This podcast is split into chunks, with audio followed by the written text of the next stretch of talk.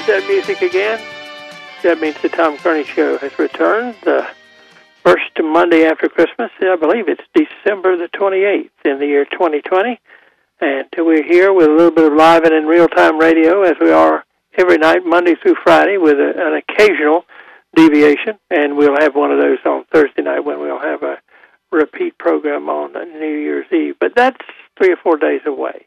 And usually during this last week of the year, I recall some of our uh, better guests, best guests, some of our favorite guests, whatever, uh, to take a look back at uh, uh, the year that has gone past. Uh, because I've always sort of felt like, for my personal self, that I took a little time between Christmas and New Year's to uh, sort of ponder the eternal verities and see what went right and what didn't go right, and uh, maybe make my New Year's resolutions if I'm so inclined. And one of the people who's been with us just about the whole time we've been on the air is our economic consultant and expert, Dr. Mike Walden of the faculty at NC State University, where he is the distinguished uh, William Neal Reynolds Professor. And tonight he's going to talk about, well, the, the economy of 2020, which is going to, I'm sure, be a really interesting story because it's going to be something I think uh, totally different and taking a look at the economy of 2021. This is the baker's dozen because he's made his 13, his 12 rather, his 12 monthly visits, and this is the 13th hmm. one that looks back over the whole picture. Dr. Walden is a native of Cincinnati, Ohio, a graduate of the University of that city and of Cornell University, and he's been at State since the late 1970s. And he uh, performs the duties of a land grant uh, university professor. He teaches on the campus he teaches throughout the state and he does research and, uh, and and we are the beneficiaries of that when he comes to visit with us.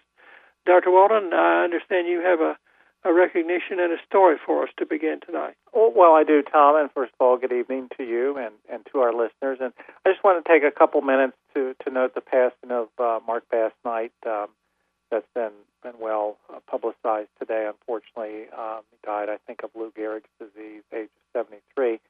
Um, he was um, president pro tem of the of the North Carolina Senate for, for many years. That is an extremely powerful, as you know, Tom, powerful position. Probably uh, he's one of three top politicians in the state or elected office holders that position in the state. Um, and, my, and he's uh, the the, the, uh, the comments about him have been pouring in, and I just wanted to add mine. And and of course, they're all very positive about his personality. He's a very tough politician, and don't don't let people get me wrong. He, he uh, fought for what he believed in. Um, but uh, personally, I think is where he shined, and, and I, I will give you my personal story on that. This was this was early in my career. I think I'd been at NC State uh, certainly less than ten years, maybe just a little over five years, and and um, I got a call from his office uh, saying that they would like me to to come down to the General Assembly and meet with him and the other leaders of the Senate and talk about the economic outlook, which I which I'd been doing, and I think developed a reputation for for being able to talk about that in layman's language, and particularly focusing on North Carolina. So so I did, uh, but I was very nervous. Um, I mean, I was nervous to be among such powerful people. Um, I don't know that I had tenure then. Not not that not that I was necessarily worried about that, but but um, I just didn't have as much confidence as I as I do now as an old old person. But anyway, um, went down. I think this was in the summer, and uh, I had not dressed appropriately. I always wear always would wear a tie to work, but I think I had a short sleeve shirt on and no jacket. But I, I drove down there. It was all very quick notice, and um, uh, went to the conference room, and, and uh, Senator Bass Knight was there, and, and uh, the leaders, his leaders, if you will, of the Senate, the heads of the various committees and he greeted me and had me had me sit sit next to him at the head of the table. And um I don't I probably he he could tell that I was somewhat nervous. And so I'll I'll never forget he leaned over to me and he said well Mike um tell me what do you do for fun? What are your hobbies? And and and I just I was just taken aback by that because normally you wouldn't expect someone in that position to to take an interest in your personal life. And so I that that created some chit chat between him and me, and, and my nervousness. Uh, I don't know that it totally went away, but it, but a great deal of it went away, and I just I just thought very highly of him ever since then.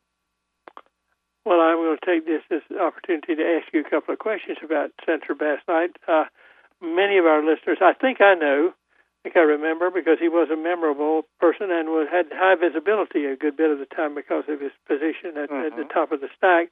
But I believe he represented uh, Manteo in the area on the coast. Is that not yes, correct? Yes, yes. In fact, I, um, he um, uh, at least part of his his business career was he had a restaurant in Manteo, and uh, I can't. I've eaten there a couple of times. Uh, of course, not recently, and I and I hope it makes it through the pandemic. But he, he had a restaurant once you, I think it was, I think just as soon as you cross the bridge to Manteo, it was on the right, and uh, uh, he may have had some some business and construction also. But yeah, he he uh, represented the Manteo area, and then he met, uh, back west into North Carolina, for example, Columbia, North Carolina. I think he represented whatever county that is. So several counties, but certainly on the east, in the eastern part of the state. And I think he was largely responsible, given his position, for for people like me who uh, occasionally drive uh, east uh, for getting I, not I, it's in a state, state route, state route 64, four lane, uh, for most of that drive from Raleigh to the coast.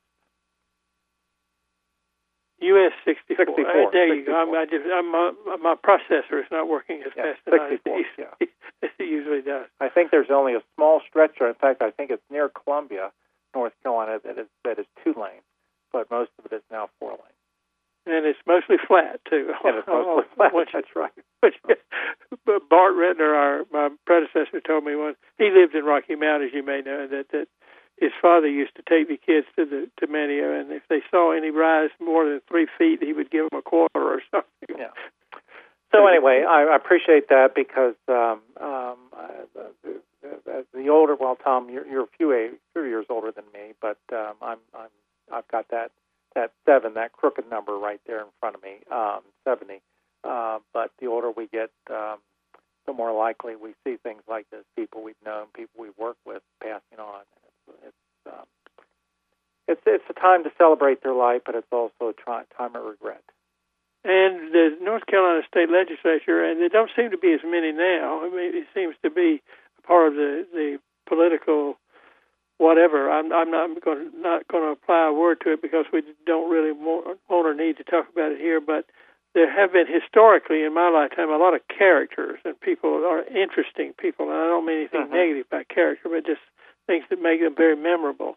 And uh, Mr. Basnight was certainly one of those people. And, Yeah, yeah, and, uh, agree. so I'm glad that you you did this uh, tonight. Uh, what we ought to do now is take a break, and it'll give you a long run down to the half-hour news that you can be talking about the economy of 2020, which is going to be an interesting story. And I, I guess uh, right after we take this break, you can come back and talk about those two months before the uh, before the virus arrived and things started getting a little weird. Does that sound all right to you, that Dr. sounds Walden? great, Tom. Yeah. Dr. Mike Walden, professor of economics at NC State University, is our guest on this December the 28th. We'll be back in just a couple of minutes.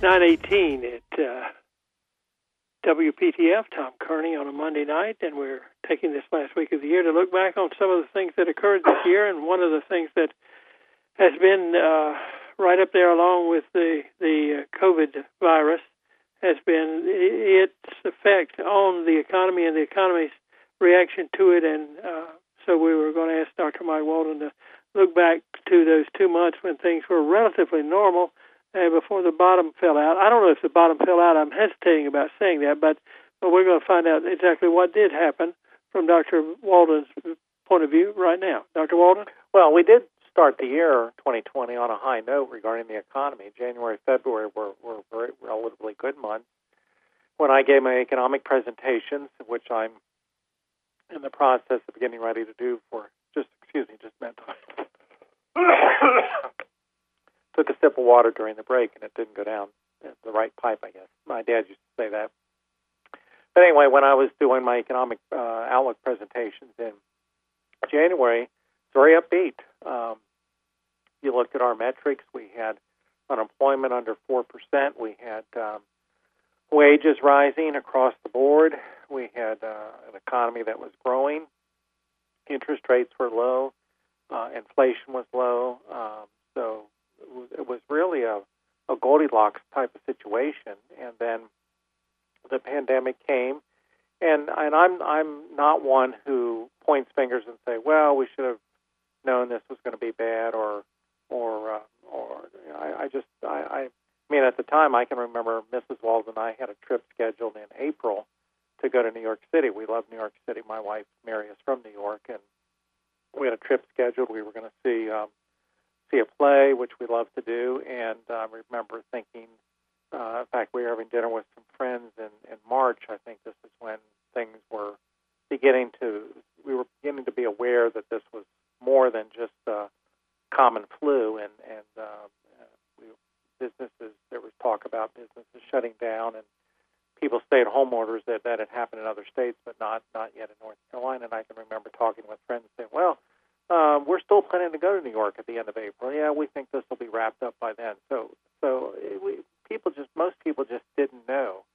But um, I think the the crucial issue was um, the, the virus was so uh, contagious, and the worry was that if we had thousands and thousands and tens of thousands of people requiring hospitalization, um, would we have the capacity to do that? And so I think that was the initial reason why shutdown orders and stay-at-home orders were issued. And we're going through another version of that, at least in some states, although now I think there's a little more debate about how how feasible and how valuable it is to do that. But anyway, I think the thinking at that time in March was we needed to restrict uh, face-to-face contact, human interaction, at least for a while, until the virus has gotten under control, until we, the, the phrase that became very famous, flatten the curve, happen. And and actually that did. Um, I think in North Carolina, the shutdown orders occurred in um, I think it was mid March, March I think around March 20th, March 19th, something like that. And then Governor Cooper began to uh, open up the state in, in May, and the numbers actually had, had moved in the in the right in the right direction. But at the time when in April was the worst month, when the shutdown orders were happening all across the country, it was it was pretty uh, pretty well forecasted by economists that this was going to have a big negative impact on the economy. If people can't go to work, if business uh, businesses aren't open, uh, people can't interact, um, then you, you're, you're going to lose a big part of your economy. And, and indeed, the numbers, once they came in for that crucial second quarter, um, April, May, June, but April being by far the worst month, uh, we, they, the economy was down in that quarter by a record amount. We've never been down in the economy, down, I mean, in terms of reduced economic interaction. We've never been down that much, even during the 1930s, as we were in the second quarter of, of 2020. Now, once economies began to open up, which here in North Carolina we began to do that in May, then actually the economy came roaring back fairly quickly. And in fact, if you look at the third quarter, uh, the economy was up just about as much as it was down in the second quarter. And um, now we're going through another uh, cycle of, unfortunately, of increased infections, increased hospitalizations, increased deaths in some states, uh, probably most notably California and New York, have started to go back to stay-at-home orders and shutdown orders. We've not we've not done that in North Carolina, but we're going through another another uh, version of, of what we were gone through in the early part of the year. But all I think I think the, the biggest lesson I can I can give people here is that we did have a we have had a recession. We're now working our way out of that recession. Um, this was a recession that was unlike any in our history, in the sense that it was not caused by fundamental economic problems. It was caused by a, a medical problem, a virus, a pandemic that that we made the decision we had to close part of our economy in order to deal with that virus. Now, next, if we ever have this again, maybe different decisions will be made, but that was the decision that was made in, in the spring. Um, so here we are at the end of the year. I think, unfortunately, many people thought the virus would have been gone, uh, totally contained. It's not. And I think that was the fear that that uh, many expressed, Tom, in the spring, that these things have a way, these things being pandemics, have a way of hitting you once and then maybe hitting you again and maybe even hitting you a third time. And so there were people who were saying, don't, when things were improving in the summer, don't get too, don't celebrate yet because it could come back. And indeed, that that has happened. But uh, no question, this has been devastating to the economy. Even though we are improving, um, we we're probably looking at uh, tens of thousands of businesses nationwide never never coming back. Uh, we're probably looking at um, large numbers of jobs uh, never coming back. We're looking at uh, many companies re- totally redoing uh, how they produce and how they sell uh, in order to perhaps avoid a lot of face-to-face contact. so this this has produced a a long-lasting impact on the economy, even even when we get back totally to where we were uh, pre-pandemic. This is going to be a totally different economy. You're you're saying that, Mike, reminds me of uh, the thought that I had. Uh, I don't know if it's true or not. You're you're the e- economic historian here, but the what are they called? What do we call what happened in 2008? It's not a depression. It's a a recession a recession. Yeah, uh, yeah. And but I was thinking, and, and I think people were saying, and any thoughts I have on it is usually something I've read from somebody or heard from you or some other economist that uh, there would be a lot of jobs that disappeared in the 2008 recession that would never come back. Right. Not not on the scale of what we're talking about now, but the economic history of the first quarter of the 21st century is going to be an interesting uh, story of, I think, probably realignment because of one thing or another. Well, uh, yeah, I think you're you're right on on target, Tom. And let me say a couple things to that. One is the economy always is is jobs are always shifting around, even in the best of times. When when you hear numbers uh, that are posted every month for, for for example, North Carolina in November created 16,000 jobs. That then doesn't mean everything stopped, everything held, and we added 16 onto it. That's the difference between the jobs that were lost and the jobs that were gained. We're always shifting jobs around.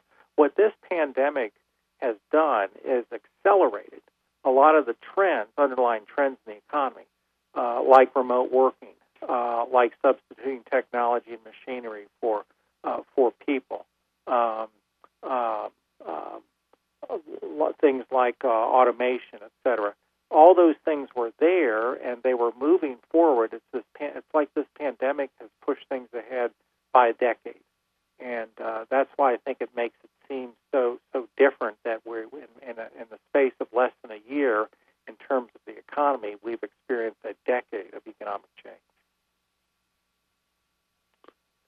So many of the businesses are not going to return. I guess it's going to create a completely different. Uh, different view of the uh, of the economic situation. Well, and, that uh, yeah, that's that's a big debate now. In fact, I just uh, as, as you know, Tom, I'm like you. I love books, and uh, fortunately, I'm in a profession where where keeping up on things is required.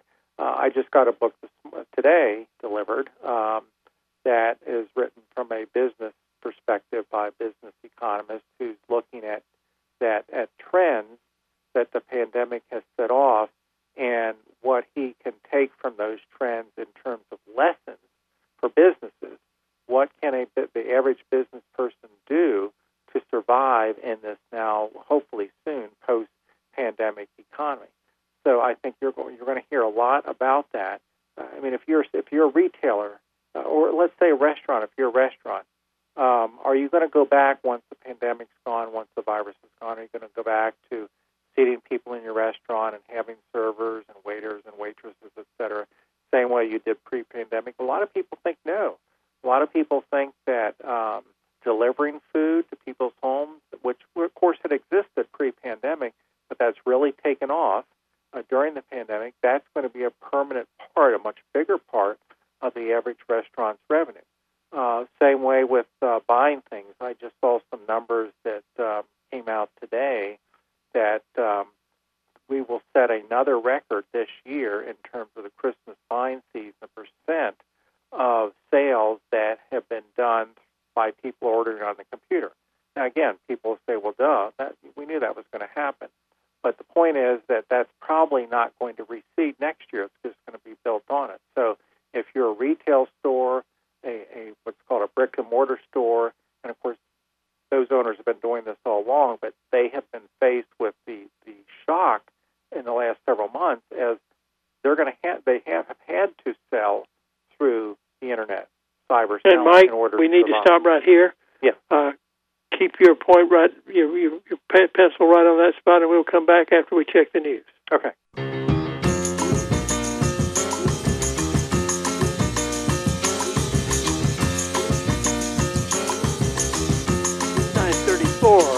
WPTF AM six eighty and FM at ninety-eight point five.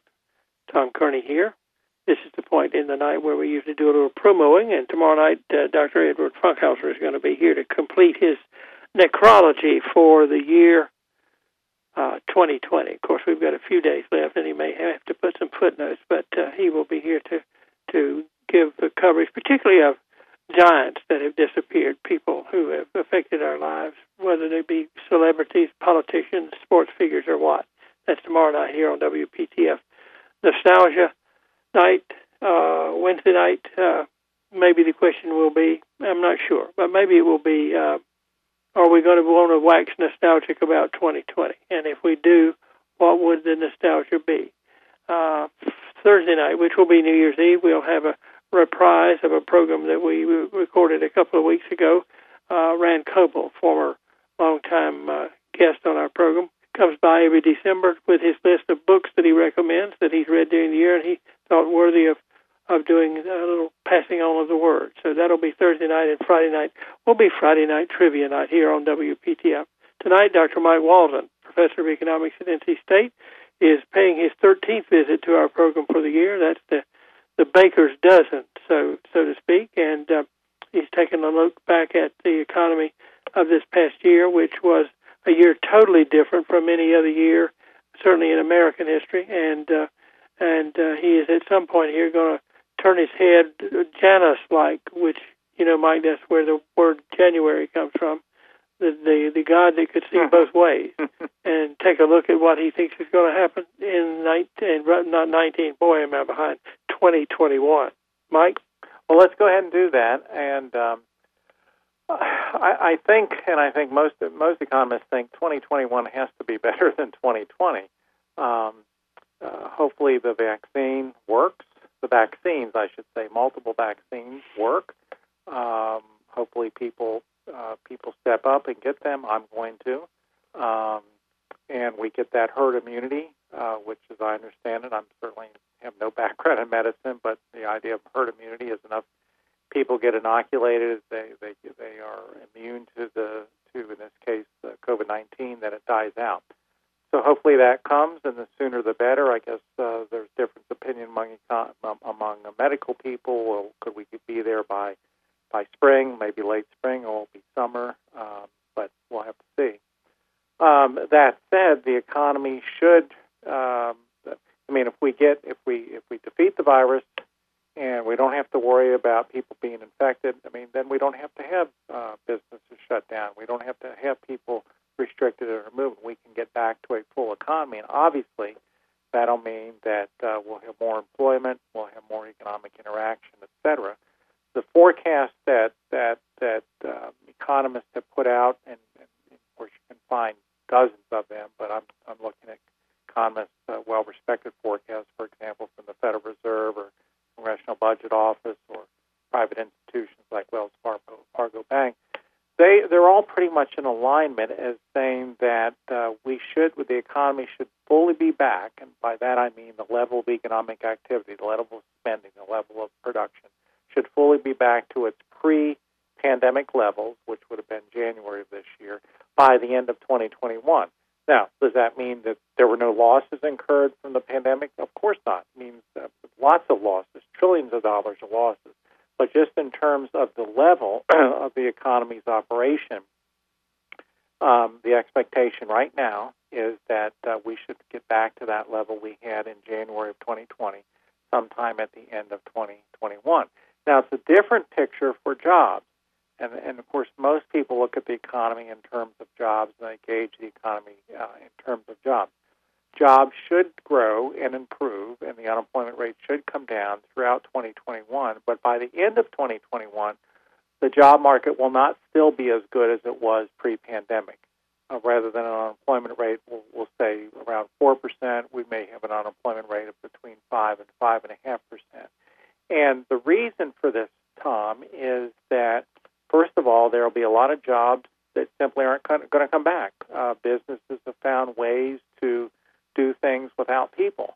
I mean, right? If you think about it, Tom, in 2020, if you were a business and you had uh, people working for you rather than machines doing the work, people were a liability because, and, and for many months, they couldn't come to work. So if you had a machine, if your whole operation was automated, then uh, you could still you could still presumably operate. Um, so I, I think that'll carry forward to 2021. Those kind of changes that some businesses have made, where they've uh, they've used technology, they've used machinery to replace people. Those are going to carry over into 2021. So I think that's one reason why we won't see unemployment pre-pandemic uh, levels. Then the other factor is that even though um, economists think in terms of total production, total uh, total spending will be back to pre-pandemic levels at the end of 2021, a lot of businesses aren't going to come back, and so we're we're, we're going to have a, a death rate, if you will, or a bankruptcy rate among businesses. It's probably going to be in the double-digit levels that's also going to have an adverse effect on the on the job market. So jobs will improve, but there are number takeaways that we're not going to get all the jobs back that we lost, and number two, they're not necessarily going to be the same kinds of, of jobs.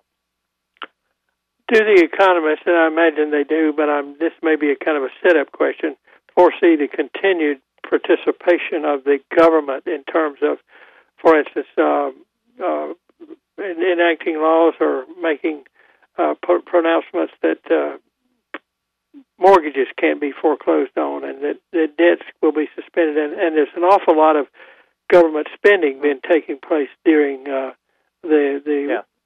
virus period and so on. Yeah, and let, let me let me address that. That's an excellent point. and of course we now have a new round that that uh, pres- the president signed. Um, I think last night. Uh, they're still debating whether the stimulus checks will be bigger or not, but at least the, the, most of that um, uh, bill will will go through, and there'll be money that will supplement people's unemployment checks. There'll be some kind of checks going to a lot of people. There's going to be money for businesses to help them keep employees on the job. Um, uh, selected businesses that have been really hit, like the airlines, they're going to get some loans, et cetera.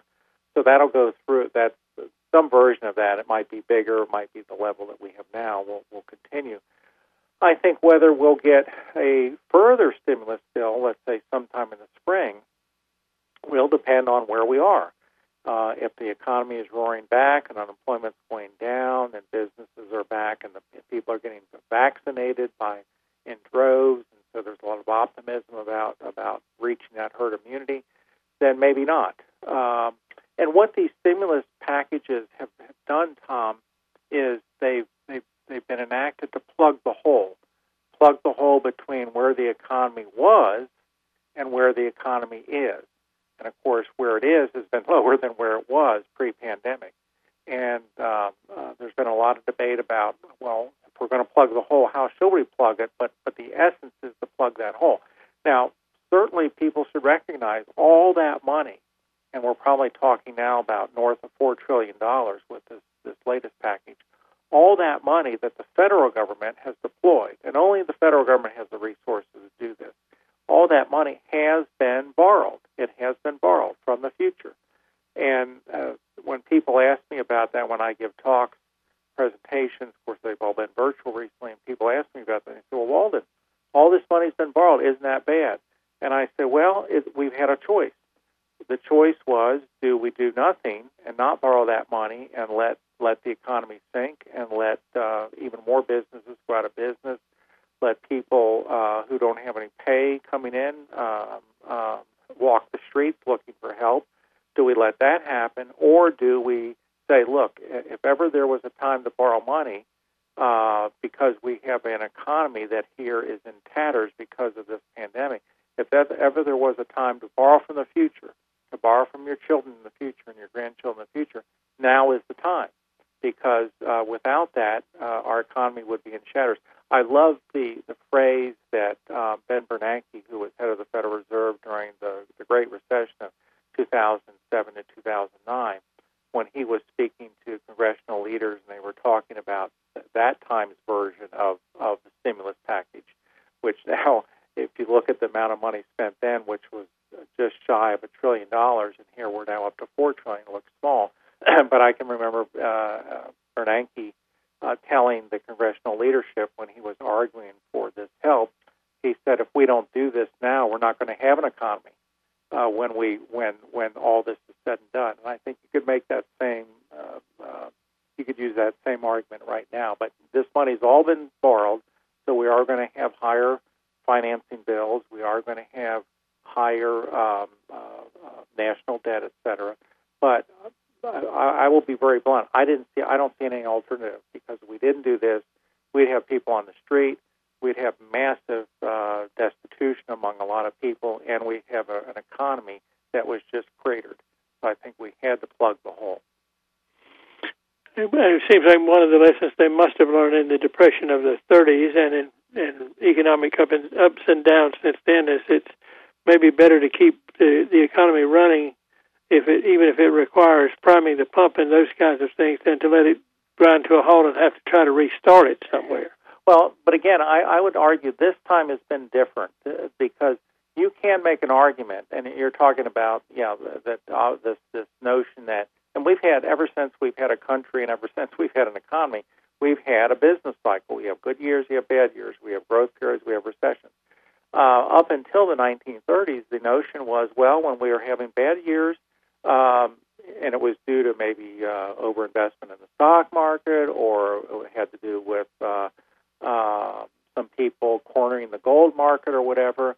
Uh, those were decisions that people willingly made. Uh, it hurt other people, but um, the attitude in the early 20th century, 1920s, early 20th century is, hey, uh, no, there's no reason for government to step in. Let the people who made those bad decisions and the people who were associated with those decisions uh, let them suffer the consequences. And the, the, the notion was recessions sort of correct mistakes, and they teach people lessons. You can't make that comparison now because the, the virus was not brought on, not brought on by any kind of economic decision. I don't even know that it was brought on by any decision by anyone in this country at all. And it was just thrust upon us. It was something that happened. And uh, um, I, I think it's a totally different argument to, to say we needed to borrow money now to, in order to support people and support businesses and support the economy. Uh, it's totally different to say that now than it would be with a typical recession where you could make the argument. I'm not saying I am, but you could make the argument. No, recessions. When, when recessions happen, you need to let make sure that the people who cause them suffer and uh, we need to take people a lesson. We need to get rid of the deadwood, et cetera. You heard you heard a lot of that in 2007 to 2009. Um, you don't hear that now because I think it's a totally different. One quick question, and then we need to take a break, and we'll have just a few minutes left at the end of the program. I'm just curious: has there been any particular role that the Federal Reserve System has played, or are they just simply responded to the tune that oh, was no, called? Oh, no, they played a big role. Uh, first of all, they they cut interest rates even further. That's uh, so we're we're down there at a historic low level for interest rates. And the other thing the Federal Reserve did is something they they Bernanke did a little bit of it, but but Jay Powell, who's now the current chair, really took it another step. Is they set up lending programs, and in fact, in the in this version of the uh, that just just passed and the president signed of the uh, stimulus package, there's language in that bill to to sort of slap the hand at the Federal Reserve and say, "Hey, that's not your job," uh, and they pulled back the Treasury, pulled back some funds. So the Federal Reserve really moved in an entirely different direction. Not only did they try to make the credit markets uh, more affordable for people to access if you had to borrow money, but they also stood there and said, "Hey, uh, we are a place where if you're a business or a state government, you can come and borrow money." That's something they they they really if they did it in the past, it was a it was very very minor. Now they did it in this actually they weren't very successful. A lot they didn't have a lot of business. Their terms were not nearly as good as the say the payroll protection plan. So the Federal Reserve did move into different territory. They they're, they've been pulled back somewhat on that though. Okay, Dr. Mike Walden is our, is our guest tonight. Dr. Walden, we're going to have just about time for one topic when we come back, okay. and this is where my my interviewer's book says ask your guests if there's one thing that they particularly want to talk about. And so I'm asking you that, and that will be the tease across this break we're taking.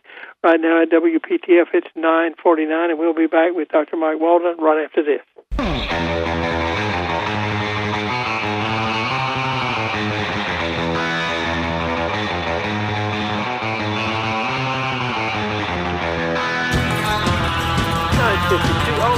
Almost 9.53. We've got three, about three and a half minutes left in the program tonight, talking to Dr. Mike Walden, professor of economics at NC State University, making his 13th visit, his baker's dozen for this year, and uh, we will ask him if he will return next year, probably about the middle of January, and we can continue the exchange that we've had over the years and his uh, being on our program to give us a, uh, uh, an idea of the status of the economy. Dr. Walden, is there any particular thing left uh, in terms of looking back at this year and some strange or unusual or unexpected thing that happened? Well, well the there have been a lot of those, would, perhaps. Three things that I'm interested in tracking, and I think will be uh, potentially game changers as a result of the pandemic, are to what degree does remote remote working continue, and uh, will it expand? There are some futures that say ha- almost half the people in couple decades will be remotely working. Uh, likewise, what about remote education, remote buying, remote medicine, all those things that, that we now have been doing and, and continue to do, and that all those will get better. And then thirdly, uh, what if those two trends take off? What will that do with uh, where people will live? I mean, you can envision a time when if people are working from home, if they can have their children educated at home, they can get their doctors evaluations at home. They have things delivered to home. There's cyber buying. People can live virtually anywhere uh, as long as they can get reliable, high-speed internet, which I think is, is probably going to come at some point everywhere. So those are three trends that, and of course, they're all not going to happen necessarily next year, but those are long-run trends over the next couple of decades that I'm going to be very interested in seeing how they how they take hold and if they take hold, and what that can have tremendous impact on the on the economic geography of a state like North Carolina. Do you think, Dr. Walden, perhaps because I think some other people have gotten into the business, what has happened uh, has given a little bit of a push, not that it needed it, to Amazon and that, that kind of merchandising? Oh, yeah. I'm just waiting for whether Amazon is going to get any competition. I mean, obviously, they do have competition, but they they are so good at what they do. They, I mean, I'll, I'll be the first to admit whenever I think about buying something now, first thing I think, well, can I get it on Amazon? It's so convenient. They're very reliable on their scheduling. Um, they just make it so easy to buy things from them. Uh, the concern is they're just going to ta- they're taking over the world, and of course, in economics, we like we like good competition. Um, so uh, that'll be interesting to see. At, at some point, do they get so big that they begin to falter, and that will allow some rivals to, to come in. Well, they are they're a good thing to have in the background. My wife tried to buy some things to fix one of her cabinets at several hardware stores, and they were she kept being promised that they would be in soon. And finally, I just ordered them from Amazon, and they came in three days. And uh, yeah, yeah.